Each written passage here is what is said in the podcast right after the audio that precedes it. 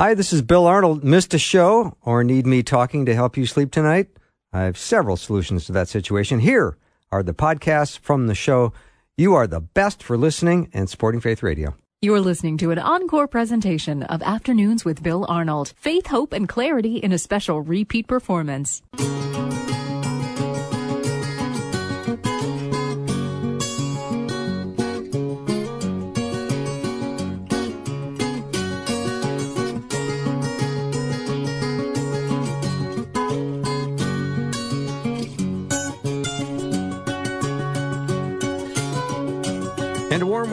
The afternoons with me. I'm Bill Arnold. It's going to be a lovely hour with Vince Miller. He's in studio. We're going to be uh, chatting about uh, the book of James. He speaks at men's retreats all over the country, and he's focusing a lot on James right now. So he's the half brother of Jesus, and we're going to talk about uh, the making of a real man. Does that apply? Uh, That yeah, sound about right, Vince? It sounds exactly right. Yeah. Making of a real man. you know, I, I think some people push against that expression, including me. We're going to redefine it. for- Okay, good. Let's make it a welcome thing, right? That's right. Yeah. Yeah. Anyway, welcome to the show. Hey, thanks for having me. Yeah, man. you kidding? Yeah. That's great. Yeah. So, uh, where do you want to start? You want to start with the the trials, the the Yeah. external test of trials. Yeah, why not? I mean, this is kind of what I do each year. I think you know this. Each year I focus on a, a different character or man of the Bible, Mm-hmm. and I choose to see life through their lens. And then I speak at these retreats across the country. So I teach on that to- topic all year, and I get to teach on just one guy, and I really get to know these guys of the Bible very intimately this way and teach men what I see through their eyes. This this year it's James.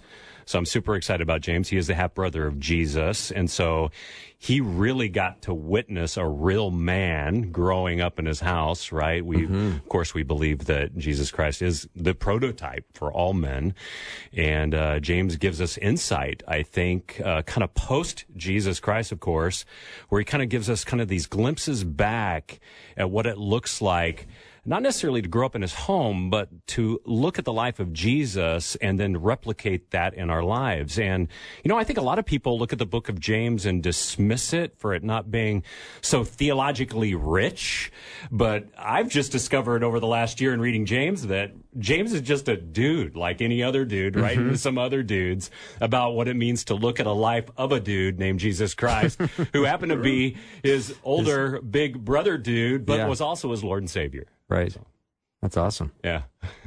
All right, let's talk about some of the trials. Yeah, absolutely. So, you know, in James chapter 1, we get to we get to look at kind of the unfolding, I think, of a couple of very important tests that I believe all men face because I think that men really struggle to understand what it means to be a man. And if you asked a guy what it means to be a man, uh, to be honest, I think he would have a hard time coming up with that question. Uh, yet he would resort to turning to uh, certain thoughts or or cultural depictions or even I would say worldly rites of passage to kind of figure that out. For example, I think a lot of men contrast manhood with womanhood, which is a mistake, by the way, because perfect manhood and womanhood are, are really not that different. Uh, they have many of the same attributes. And by the way, God created both, I believe, according to the Bible, in his image to represent him. And of course, yes, we are created different. You know, we have different appendages on our body, for example. And, uh, but that doesn't make us men. That just makes us male by gender. But it really forces us to ask the question, you know, what does make a man? If it isn't just contrasting us with womanhood, then what is it? So uh, a lot of guys also pursue kind of these cultural rites of passage, believing that manhood is kind of the opposite of childhood. You know, that we grow up at some point, we have these certain rites of passages or these moments that we become adult men. Yet I also know when I read scripture that Jesus turned to children and said there were attributes in kids, young, young kids that he hoped adults would have, such as faith and abandonment and almost a recklessness of trust toward another individual. And so Jesus welcomes them. So there are certain attributes, I would say, of childhood and of adulthood uh, that, uh, yes, make a man, but don't entirely make the man. And then another way I think that some people pursue uh, manhood is by role or position, for example, such as I'm a leader of people, or I'm a father, or uh, I'm a husband. But I also know many men who are not married, right, Bill, that are also excellent men that have attributes that some of those men don't have that actually make them great men. And then, of course, I think one of the greatest studies, at least in our in our time, you know, over the millennia, was the book that Aristotle wrote entitled Nicomachean Ethics. If you ever want to pick it up and read it, and he talks about these these 12 virtues in there that make men, things like courage and temperance and patience, et cetera, et cetera. And he talks about them, but he talks about them coming from really within ourselves, pursuing them by our own strength. And then all of a sudden, all of a sudden, as we're trying to understand manhood, we have to look up and realize that all these pursuits are just us pursuing a world's idea of masculinity, that they're not us pursuing manhood, because really the simple answer to the question is what makes a man is God makes men, is the answer. God makes men. He actually made the first one, by the way. Mm-hmm. you didn't know that. And we screwed it all up. And then from that point on, he kind of looked for someone who would represent him thus created his own prototype, Jesus, who then gathered 12 men to show them what it looked like to be a man. And therefore, you know, the mold was created. You know, this is what it looks like to be a man. And I think that's what James saw here is James saw the prototype of men, of man, his older half brother, who was also his Lord and Savior Jesus Christ. And then he watched him face certain tests. And as he watched him face these two tests, he realized, well, that's really what makes the man of God. And the two tests are this it's the test of trials. James talks about that in the first chapter, and also the test of integrity. In fact, here's how James puts it in James chapter 1. I think it's verse 12. It says this Blessed is the man who remains steadfast under trial, for when he has stood the test, he will receive the crown of life which God has promised to those who love him. And then if you jump up to verse 2, he says, this count it all joy, my brothers when you meet trials of various kinds, for you know that the testing of your faith produces steadfastness. So, so James sees something in Jesus, I think that is a depiction for him of what it looks like to be a real man. And one of these is how we encounter tests. And the way James describes for us that we should look at these tests or the tests of trials themselves is to look at them actually with joy.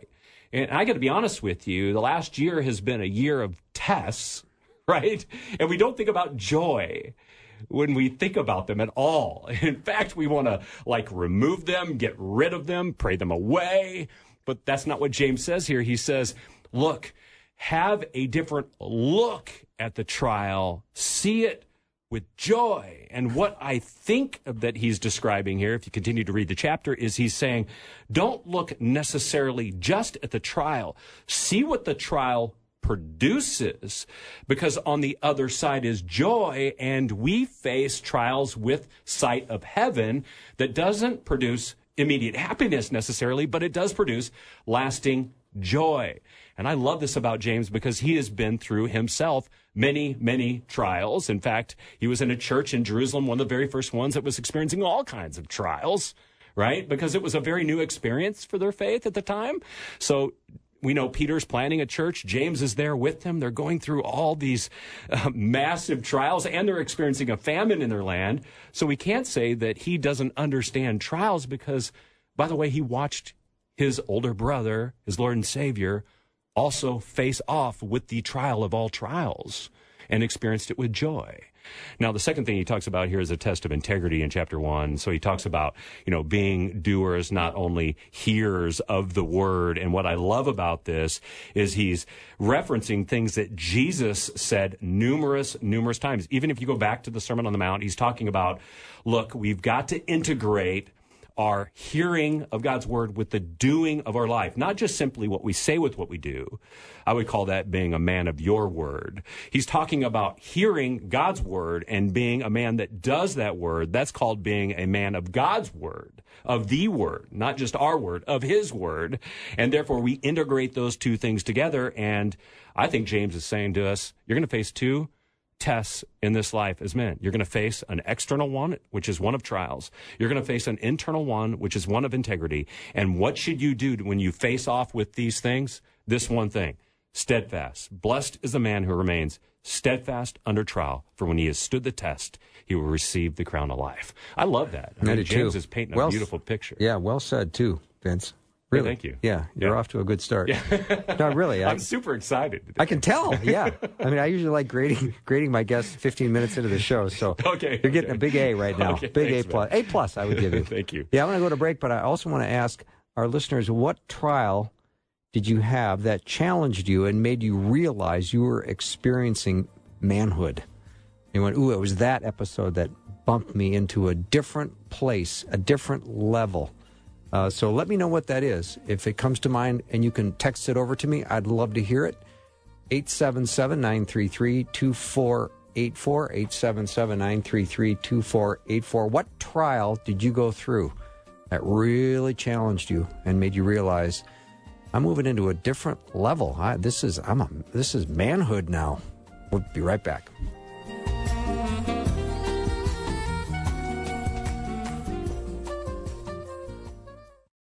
You're listening to an encore presentation of Afternoons with Bill Arnold. Faith, hope, and clarity in a special repeat performance.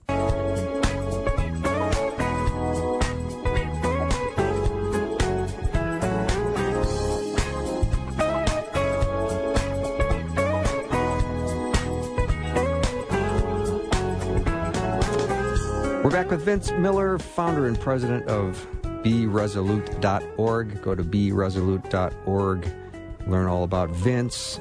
He's got a lot of books, written a lot of, a lot of stuff. Yeah. He got a lot of, a lot of good, good stuff over there. There's fun stuff. I've, um, I've made a challenge for myself to write uh, five thematic small group studies this year and five studies on books of the Bible. So uh, that's 10 studies in all. And uh, That was your goal. yeah, it's my goal. I've written three of them Wow! already. So My goal we'll is to watch every episode of Gilligan's Island. but there's only three seasons. I know that's why I, that's why I feel like it's a goal I Don't can ask achieve. me. Don't ask me why I know that. Okay, let's uh, review this. I love this. Every man's going to have an external test, which will be trials, and an internal test, which will be one of his integrity. Yes, absolutely. And I think we're all going to face it. And we got to face off with it, James says, with steadfastness. Man, that is a, such a good image, isn't it? It's like, I kind of imagine that a guy is standing on a line and he's got a musket in his hands, you know, that he's just loaded and the enemy is charging at him. And, uh, his, his, uh, the guy who's leading his regiment is just yelling, hold, hold, hold. And, and I think that's the imagery here with the steadfastness is to hold the line as long as we possibly can. And uh, I, I love that imagery. That is a man who's saying, "Look, I'm going to stand fast." But you know, these trials are really we have to recognize that these trials are suffering for doing right, not for doing wrong, right? Because there's there's no grace, as Peter says, in suffering for doing wrong, right? That's called punishment, by the way. Uh, it's suffering for doing right, and when we stand fast for doing right, God, there will be blessings, and it's us built in steadfast character. We get to know the suffering of Jesus Christ. I love that stuff Yeah. right there. So, Vince, l- let's just speculate. How many external tests and internal tests would the average guy have going on at once right now? Well, I mean, uh, we've all got trials, right? Everyone's facing a number of trials in their life, and they also have got a number of internal things that are challenging their integrity. Absolutely. I mean, Yeah. you just think about what's happening in the world. I mean, we have all these uh, external trials that we're facing, you know, like such as a, a pandemic and uh, a sickness. And uh, we talk about a political mess. And we have stuff going on in a church that's probably affecting us, stuff in our business, whether we own it or we're employed by it. But then you start to look at also we have all these micro trials, right? Like, yeah, the world's falling apart, but my car is falling apart Right. at the same time. Yeah, the world is sick, but I've got cancer too. Like, and then uh, we we face off with all these things. They they create all this anxiety right inside of us, and it's hard to understand how to respond to that, both externally and internally. Yet James says here, stand fast, stand fast, be steadfast in God's word. Be hearers and doers of it. Stand fast. Mm-hmm. So I love the imagery. It's I do too. You know, when when we're we learn in Scripture that we're not supposed to be anxious for anything. When we show up anxious to God, how does how do you think God feels about that? You know, I, I think it's, I, I actually think that, and this dives into really the second message, uh, just to jump ahead with you, but I actually think that fear and anxiety uh, produces or is produced by by the world and our response to the world and our trust in the world rather than our trust in God, right? Because uh, a fear is not a bad thing when we are fearing in the right object. For example, fear of God is not a bad thing. That should produce a holy anxiety in us. But fear of this world uh, produces a wild anxiety, right? And and uh, it, it produces something that us, uh, isn't anchored and causes us to run all over the place. In fact, in the second message, I talk about how exposed men are great men. Exposed men are great men, and I think anxieties actually do that in us. They they expose who we are. Uh, from the inside out. And sometimes we're really scared of being exposed, but we shouldn't be because God is doing a great work there to show us what we're actually trusting in. Is it something of the world or is it God, the person of God himself? Say more about that, Vince, because when you say the, a man shouldn't feel nervous about being exposed, I don't know if I understand what that means. Yeah, so let, us just talk about. Uh, let, let, me. I'll tell you something that I, I did during the pandemic that really uh, awakened my mind. Okay, so uh, I I send out tens of thousands of emails every day to people who subscribe to uh, a writing that I put out called the Men's Daily Devotional, and I decided at the beginning of the pandemic to put a button on the website. I was really nervous about it, and here's what the button read. It read need prayer with a question mark. Mm-hmm. I was worried about it because, you know, my staff team isn't all that big. It's just me. So anyway, anyway, so I put this button on the website and it wasn't overwhelming at first, but people started to reply to it. And actually what I do is I pull a mic over just like the mics we're talking in right now and I record a two to three minute prayer for each one of the men that write me. Wow. I send it back to them. Yeah, that's what Lovely. they usually say. Wow. So I wrote it back to, I write these prayers back to them, but after hundreds, if not thousands, if not tens of thousands of prayers, I realized that men only pray for five things. Seriously, five things. There was Mhm. never a sixth thing. Here are the five things. Their marriage is one, right? Health was another. Finances is another. Compulsions is another. And then the last one is vision and calling. There was never a sixth thing. I don't know if you call all those things. There's marriage, health, finances, right? Compulsions and vision and calling. That is it. Mm-hmm. There's never been a sixth thing. Well, I came to discover that these men, what they were actually doing is that they were entrusting prayer requests to me, someone they didn't know, who didn't know their situation, right? And they were exposing themselves to someone for the very first time. Really. And I realized that in this exposure of these men and what was going on in their lives that they were very detailed. Sometimes it was just like chicken scratch that they were writing because they were so nervous. And other times it was really beautiful. But I came to discover that these men are exposing themselves to me because they needed to get it out in the open. Here's why. Because they were hiding behind a cycle of fear and shame. Fear and shame.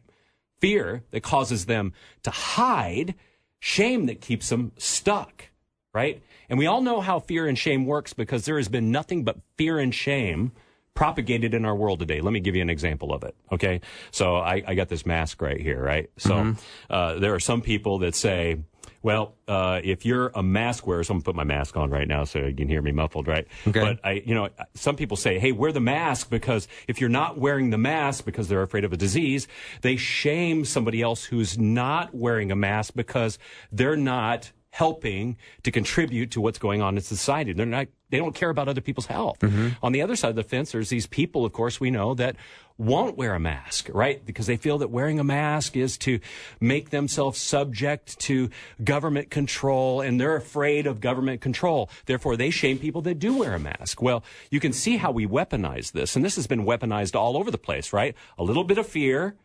And then we use shame to convince and to sway someone over to our fear. And we do that all the time. Well, here's the thing. This actually happens inside of men all the time privately. So, for example, they have a problem dealing with, I've already said the five things, right? Their marriage, their health, their finances, their compulsions, their future, and therefore they deal privately with this fear right, about this thing. They don't share it with anybody. And then, oops, they blow it. So they shame themselves privately, is what they end up doing. And that shame becomes a weird form of penance to them. And then they feel, oh, I feel a little bit better because I shamed myself. And then the same thing happens again. So they go back to the compulsion again, whatever it was, right? Back to the compulsion, except this time the sin is worse. And then thus from that, they shame themselves more. And it continues. And the cycle gets bigger and bigger and bigger until they really start weaponizing it against themselves until one day someone catches the fact, catches a fact from them, then they know that something is wrong, that this guy is hiding behind this wall. So they realize, someone realizes that something's off about this guy, that he's been hiding behind some weird sin or compulsion or issue that he hasn't shared with anybody. And then all of a sudden someone catches it and he does what most men do. He denies, he blames, he explains, he does everything but bring it out into the open until finally he has to share it with everybody. And it, he comes out behind this wall of fear and shame. And it's as if he's reborn. I mean, literally reborn. I don't tell, I can't tell you how many men I've watched do this in my life. You see this happen mostly in uh, pain-based groups with men who are pushing through alcohol addiction, maybe sexual compulsions, maybe an addiction to narcotics, maybe they've been incarcerated, but they get in this group where they break free from these fear, this fear and shame, and they begin to ask themselves, why did I wait so long? To break out of this prison of my own making. And I got to tell you, this is exactly what James is talking about in James chapter 2 and chapter 3. He wants people to understand right? That how you treat people and how you speak to people matters because often all this happens because we as men or as human beings or as Christians have been hiding behind fears and shames that we don't want to expose to the world. And that's exactly where God wants us. He wants us to be exposed. He wants us to be conscious free. He wants us to walk around not victimized by our own fear and shame, but to live like your last guest said, holy and in freedom, right? That's what uh, Paul talked about in Galatians chapter 5. He wants us to discover the freedom of the Spirit to walk, be led by, and keep in step with the Spirit. And I think most people, when they get a taste of that, oh, it's amazing. It's the first time that they've discovered what it means to be led by the Spirit of God when they've broken through that fear and shame. And that's what I love about exposed men, mm-hmm. is God wants us to be exposed because there, in a pure relationship with God, we can live conscious free. So I go about my life living conscious free. I like it. Just got a, a note. Uh, scripturally speaking, when it comes to spiritual maturity, now everyone who lives on milk is inexperienced with the message about righteousness because he is an infant, but solid food is for the mature, for those whose senses have been trained to distinguish between good and evil. That's, of course, Hebrews 5.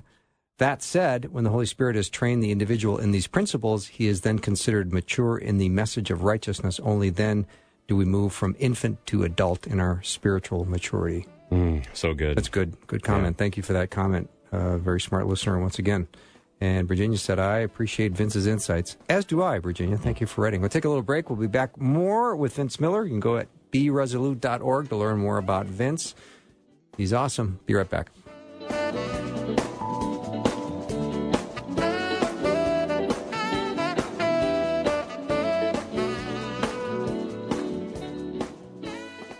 You're listening to an encore presentation of Afternoons with Bill Arnold. Faith, hope, and clarity in a special repeat performance.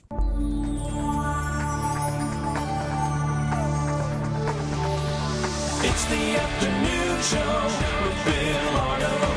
Prime time, drive time. Let's get it started.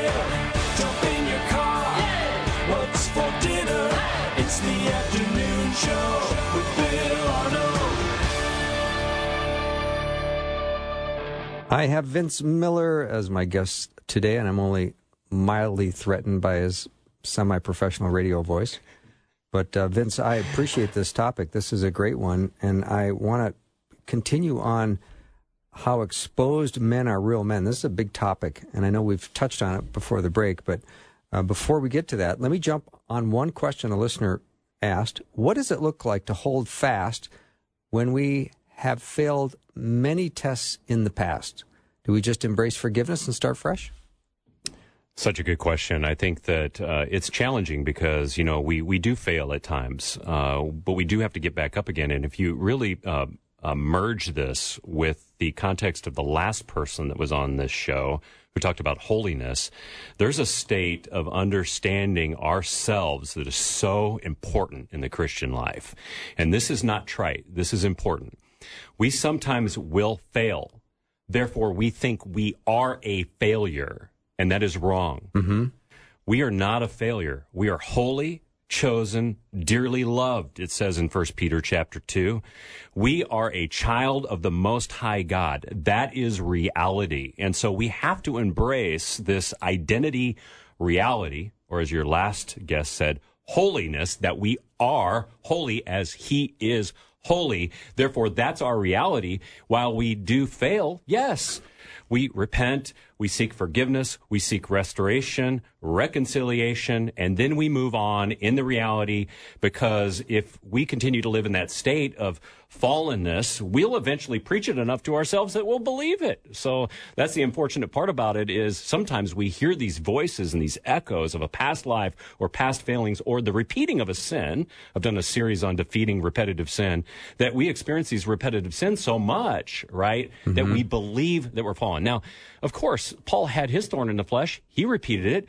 Yet at the same time, he was still a servant and a subject and a slave of Jesus Christ. I wonder why Paul said that at the beginning of all his letters so many times. I wonder if it's because he needed to say it to himself, preach it to himself, because it was the gospel that was true, not the lie of the failure. So that's how I would respond to that great question. That is a great question. All right, let's go back to a cycle of fear and shame and how it causes men to hide behind this false and incorrect understanding of masculinity. I'm real curious as to, you know, how the, the listeners today would define masculinity.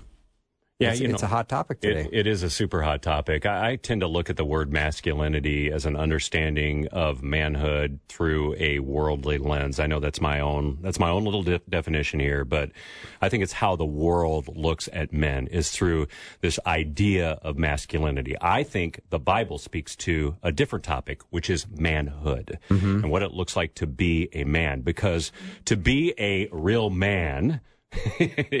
I know that's a hot topic too, but to be a real man is to be a child of God. The, literally of God. That's where we find manhood, or manhood finds us, rather, is when God creates us and masculinity is the pursuit of our own way. That's what Adam and Eve did in the garden. They pursued their construct of masculinity and they thought that eating of the tree was going to give them something that was going to glorify themselves so they could be some, become something like God. I would say that's not the pursuit, but that's what we repeat over and over and over again. That's why I started the show with talking about those different ways that we pursue manhood because we believe them. We become convinced by our own constructs that our pursuit of manhood is better than God's pursuit of manhood or womanhood for that matter. Therefore, we end up really confused about our identity, but God was not confused about it. God actually took the identity question off the table. He said, I'm going to give you an identity. You pursue it. It's based in my word. I'm going to even give you instructions for living it out. It's not that confusing. I created you. I created you with intent and purpose. So pursue that. It's really simple. Mm, I like that. So this expression about becoming a real real man or being real men, I know that is going to be problematic for some because maybe you've heard the expression you got to man up. And that's something that maybe a kid heard when he was uh, injured when he was 11 and he was told to man up. That could be something that could be tough on a kid's psyche. And, and do you ever hear that being used on the other side? You got a woman up?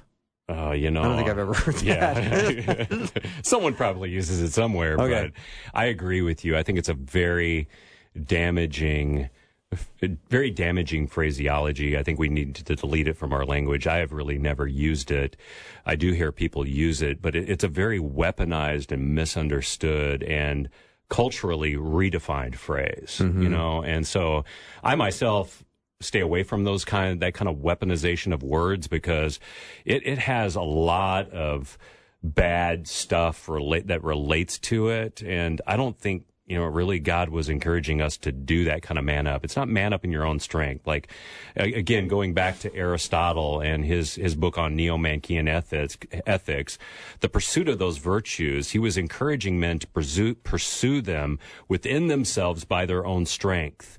That's exactly the opposite direction from which God wants us to pursue what it means to be a real man. Mm-hmm. That's what James is talking about here. The way we pursue being a real man is to become hearers and doers of the word. That's it.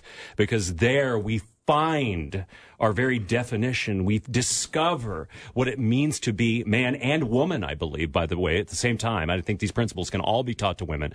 But uh, the point is, is that for us to become the men that we were designed to be, we must follow the maker's design and nobody else. Mm-hmm. Nobody else. Because the world is shouting, you know, all these messages that are contrary to God's word. We've really got to filter that stuff through a new lens. This is not the pursuit of manhood, I would suggest when we say man up, because I think it conveys the wrong idea about masculinity. It conveys things to me like uh, be tough, be independent, be uh, be self sufficient, and and that is nothing of what God said. Right. You know, uh, He said, "Be dependent on me yeah. for everything. Be in fellowship with one another." yeah, I know. Be in fellowship with other brothers. James is uh, referencing all that. In fact, one of your uh, your guests wrote uh, something about pursuing that pure milk.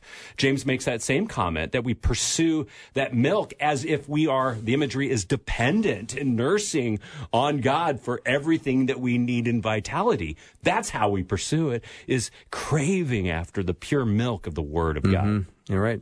Vince, let's talk about the desires of real men. Oh, boy. Let's what what are what are the desires and and they're given to us by God. So how do we use them to glorify Him? Okay, so you know desires are I think one of these things that men don't often think about. In fact, um, when it when it when it comes to becoming a Christian, uh, uh I think a lot of people think, okay, I'm going to move from a list of bad things to a list of good things, right? That's how we think about it because our whole life, right? Our whole physical life, we've been, been indoctrinated with behavior change, that that's how you pursue change. But I don't believe that that's at all how we pursue change is just by, I call it list switching or behavior switching, moving from a list of bad behaviors to a list of good behaviors, or for that matter, stopping bad behaviors and then trying to start good behaviors. What God was always after is he's always after the desires. And here's, here's the great part. He gave us desires. He actually formed them in us and he wants us to desire them. But most of the time, we spend most of our life pursuing our own desires. In fact, pre Christ, that's what we did. We pursued all of our own desires our own way. That's what we did. And then when we become a Christian, we've got to reorient our life toward God's desires and what he wants for and from us.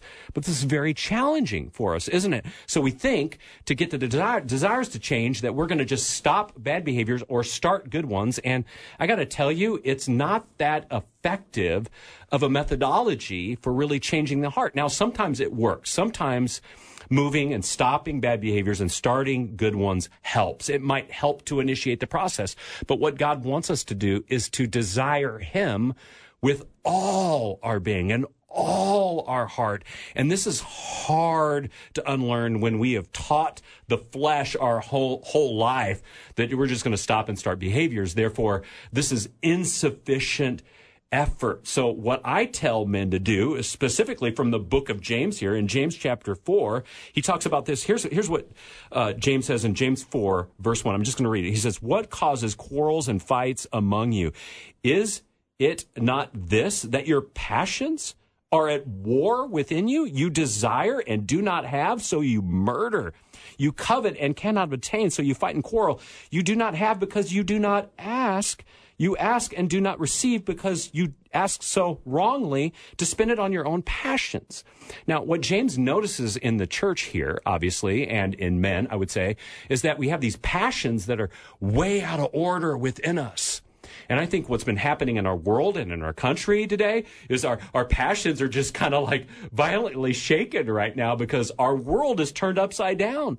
So that's actually what's happening in these churches here as James writes this letter. He, he wants people to know that they're trying to pursue things, but they're pursuing it their way, not God's way. He wants them to pursue God's passions and therefore his behaviors his way. So he's saying to him, in essence, this, you got to get your desires not under your control, not under your control. You got to get your desires under his control. You got to figure out what God really wants, what he desires, and then pursue that. And then actions will follow and it'll actually be less weaponized towards each other. And I think this is exactly what we're trying to understand inside of our own soul right now, inside of the soul of this country.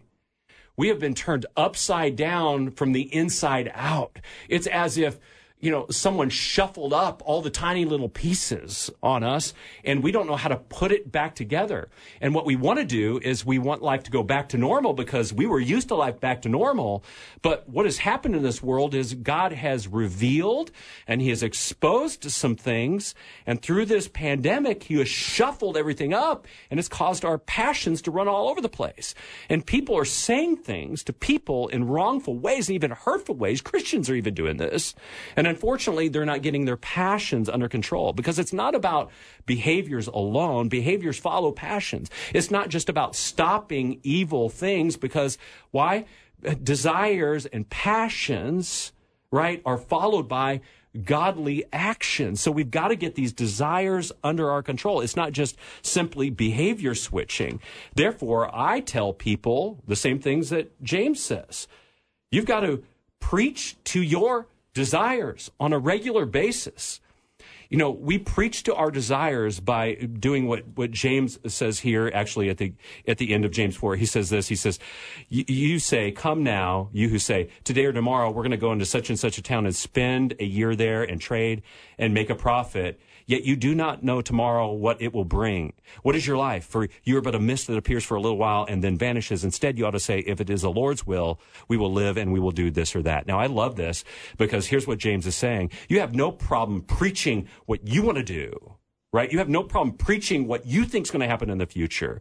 Instead of preaching what you think is going to happen in the future, why don't you preach back to those desires and say, well, if God wills, then we will do this or that and get those passions and those desires under his control, bring them under his dominion for they're better there. And then what re- will result is what God wants. And we don't like that because we want to be under control of our lives. We want to go back to life as normal. And I think this pandemic has revealed and exposed men it's revealed and exposed all of us, hasn't it? Because you and I, Bill, we know this. Hmm. This pandemic hasn't produced any new problems. Not one. Not one. You don't think a pandemic existed before 2019? I mean, pandemics have flooded the earth before our day. Shoot, James was living through a pandemic. He was living through a time of famine. They understood pandemics and sickness. But you know what the pandemic has done? It has exposed us all. It has rattled our world. And it's causing us to behave very oddly because all of a sudden it's exposed all of our weak points. Do you really think that men didn't have marriage problems before the pandemic? Or that maybe the pandemic exposed what was already going on? Do you really think that men didn't have compulsions before the pandemic or the fact that life changed and they couldn't hide anymore exposed all those issues. I mean, I know I'm right about this one. This pandemic hasn't created one new issue, but what it has done is it's exposed us as people. And what James is saying it's doing here is it's creating fights and quarrels because our desires are out of control. And what we need to do is not try to control our desires or control other people or control what's happening in our future or go back even to some old normal so we can hide again, but rather that we really need to embrace this moment because God is doing something. He's up to something. He's building something. And through this pandemic, He is exposing us and He's exposing our desires so that we can bring them under His control, which is where we need to be. And then in those moments, what I've chosen to do, Bill, is I've chosen to preach this one message to my desires when it gets out of control. God, it's your will, not mine. Your will, not mine. Your will, not mine. And I just keep preaching that to myself when I have these moments when I get frustrated with the news, frustrated with what's going on in the country, frustrated with business, frustrated with marriage. I just preach back to him. God, not your will. I just totally blew that moment. No, that's okay. I know exactly what you were Yeah. saying. Not my Not will. my will, but God, your will. but your will. And Yeah. I think that's the message we All need right. to preach. My guest is Vince Miller after 17 shots of espresso. after a short break, we'll be right back with lots more.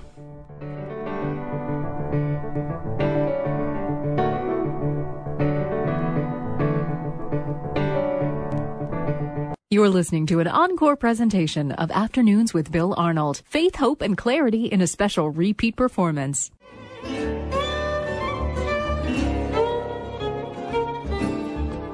little soothing music to soothe the guest down. You're on fire today, brother. I love you, it. I'm I love it, and listeners love it. So thank you so much. Vince Miller's my guest. BeResolute.org. B E R E S O L U T E dot org. BeResolute.org. We're talking about the desires of real men, and you are uh, really beautifully sharing how this uh, time in this season of our world life, this pandemic, is exposing what's our, al- always been there and just bringing it to the surface. We have to take it to God and say, not my will, but thy will be done. Yeah, I've, Was I listening well? Yeah, I think Oh, you actually were. You were taking notes. I Well, I wasn't taking that's notes, good. but I- okay. you know. you got a good memory. Yeah. I, you know, I, I think that, you know, while I know it's uncomfortable to live through the season for so many people, um, I think the one message we as Christians got to keep preaching is we got to keep preaching that to ourselves, and we got to keep preaching it to ourselves when we know that we're facing a job loss, financial loss, marital pains, right? Uh, uh, we're experiencing confusion about our future. Uh, we're experiencing challenge challenges with our children. You know, if we keep preaching that message to ourselves, I think we'll suddenly discover the power of James chapter four here. God's will, not mine, because really God is doing something in it that we can't see. This brings us back all the way to the first chapter of James. Count it all joy, my brothers, when you encounter trials of many kinds, right? Because there's something being produced there. We just can't see it. And I think in these moments that are really unsettling to us, while it's hard to preach God's will, not mine, right? God's will, not mine. It, it's almost an effort to convince ourselves that God's word is actually true right? Because we're going to have these moments that, that really shatter us, Bill, that they're going to uh, be our undoing. But again, going back to the other topics we've already discussed today, it's okay to be undone. It's okay to be exposed. It's okay because in this, God is producing all these incredible benefits. And for the people out there that thinks James is theologically weak, I would say, no, he is not. He is profoundly strong because he is preaching to people in a very pragmatic and simple way that we're all going to face challenges just like he did, just like his older half brother did, who was also his Lord and Savior. And we're all going to face these moments and they're moments that, that purify us, that refine us, that, that strengthen us and prepare us for the next season. And I got to tell you, I think God is up to something right now. There's definitely a deconstruction going on in the world right now, but at the same time, God is building something because I know this the stone, the builder has rejected, has become the cornerstone, and he's building something right now, Christian brothers and sisters, that, that is going to be epic in the coming years. And he's going to use us to do it if we can hold fast, if we can count it joy, if we can live with this exposure, if we can say things like, God's will, not mine. You just wait. God's up to something, and it's going to be big. Mm-hmm.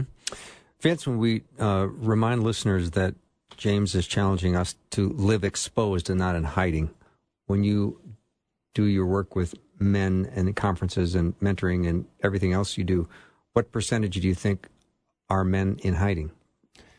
I think all men hide some ways. You know, we all hide some ways. I, I've tried to do less and less hiding over the years, less and less hiding behind my problems, the issues I'm facing. And I have found that if if my if if we can just take one step into that, one step into it, we discover a taste of something that we never want to go back to because I really believe that all men hide in some way. Some are better at hiding than others for sure, for sure. But uh, if you haven't come out of hiding through this pandemic or through this time, that that that exposure is so good for you. Yes, there's suffering. you know, men and women out there need to hear this that uh, coming out of hiding is going to create suffering for yourself and it will probably to some extent create suffering for other people and that's i think some sometimes the reason why we hide we're worried not only about the pain that we're going to experience but the pain that other people are going to experience if we come out of that hiding but the longer that we stay there, the bigger the prison that gets, the bigger the edifice of self becomes, the more complex the problem becomes, and the longer we truncate what it means to be a man of God. Like, we've got to stop that.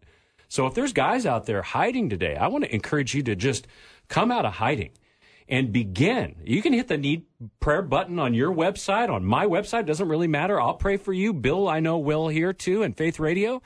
But you got to come out of. You got to take a step out of hiding today. And I know there's listeners listening right now who are hiding, who are hiding something, and you're feeling the burden of it. And today, right now, is a moment to confess that. You need to go to someone and take a first step with it. I don't know how big that step is. Sometimes that step is very, very small. Hit a need prayer button, share it. I'll pray for you. Go to I'll pray for you. I promise I'll pray for you. Or maybe you need to go right now and turn the radio program off and go text your wife or a friend or a loved one literally right now and act upon it before the impulse goes away, before the conviction goes away. I mean, literally right now. Or maybe you need to find a group of buds or uh, uh, uh, a small group at your church, and you need to connect to that and start opening up about it. Because I, I tell you, it, once you come out of hiding, God does a miraculous spiritual work in you. And until you've done it, you don't know it. But the men who have done it have testimonies that'll blow your mind. You work with these guys in incarceration, mm-hmm. Bill. You Yeah. you know you've seen it over and over and over again. It's always an exposed man that's become a more mature man who's discovered God on the other side of it. And he goes, I never want to go back to living that way ever. So, I mean, listeners today, they got to take a step. You got to take a step with something. Send a text, hit a need prayer button, ask someone to pray for you, join a mentoring group, join a small group, call up a friend, talk to your spouse. I really don't care, but do something. Don't do nothing. That's always my encouragement to guys. Take action, huh? Yeah, take action on it. Yeah, yeah. Well, uh, you kind of lit up the text train a little bit today, Vince. Nice job. Hey, hey, I'm excited for people. I can tell. No, it's Yeah. really good that you're excited. And we want to send people uh, to uh, myfaithradio.com. Uh, Vince's episode today, I've already had uh, someone ask, is it going to be replayed tonight? We have the show replayed at 11 o'clock Central Time. All right. And I think your hour will be that hour, I believe. So if you're uh, having trouble sleeping tonight at 11, you can listen to yourself uh, ranting and raving on my show. so, yeah. And also, you can go to myfaithradio.com and go to my show page, Afternoons with Bill, and the episode will be available about 15 minutes after we finish today's show. So you can listen to it again or you can send it to a friend. Uh, maybe that's what you need to do send it to a friend and say, You and I need to listen to this and we need to talk to each other and, and get Amen. exposed, right? Amen. Yeah, as iron sharpens iron, one man another. hmm You're so good at that. So beresolute.org is Vince's website. Any other uh, last minutes you uh, last minute word you want to give? You know, I would say if there's guys out there uh, looking for a men's speaker for an event at any time, I would love to come I'm to your event. I'm available. Yeah, No, me I and Bill. Me and Bill will come. Okay, good. that is all the time we have for today. Thank you so much, Vince Miller, for being here in studio and being my amazing guest. You did an awesome job today. And beresolute.org is Vince's website. And of course, this episode will be available 15 minutes after the uh, show ends today. And it'll probably be replayed tonight on the replay. Thank you for uh, being with me today. I, I uh, just love our time together, and I'm looking forward to tomorrow. The prayer series continues tomorrow Dr. Peter Kapsner. Our guest will be the one and only Susie Larson and her husband, Kev. That's all ahead tomorrow. Look forward to spending that time with you. I'll see you soon.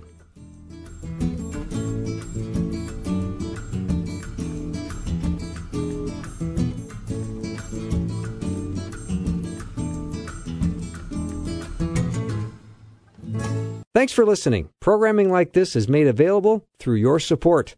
Information available at myfaithradio.com.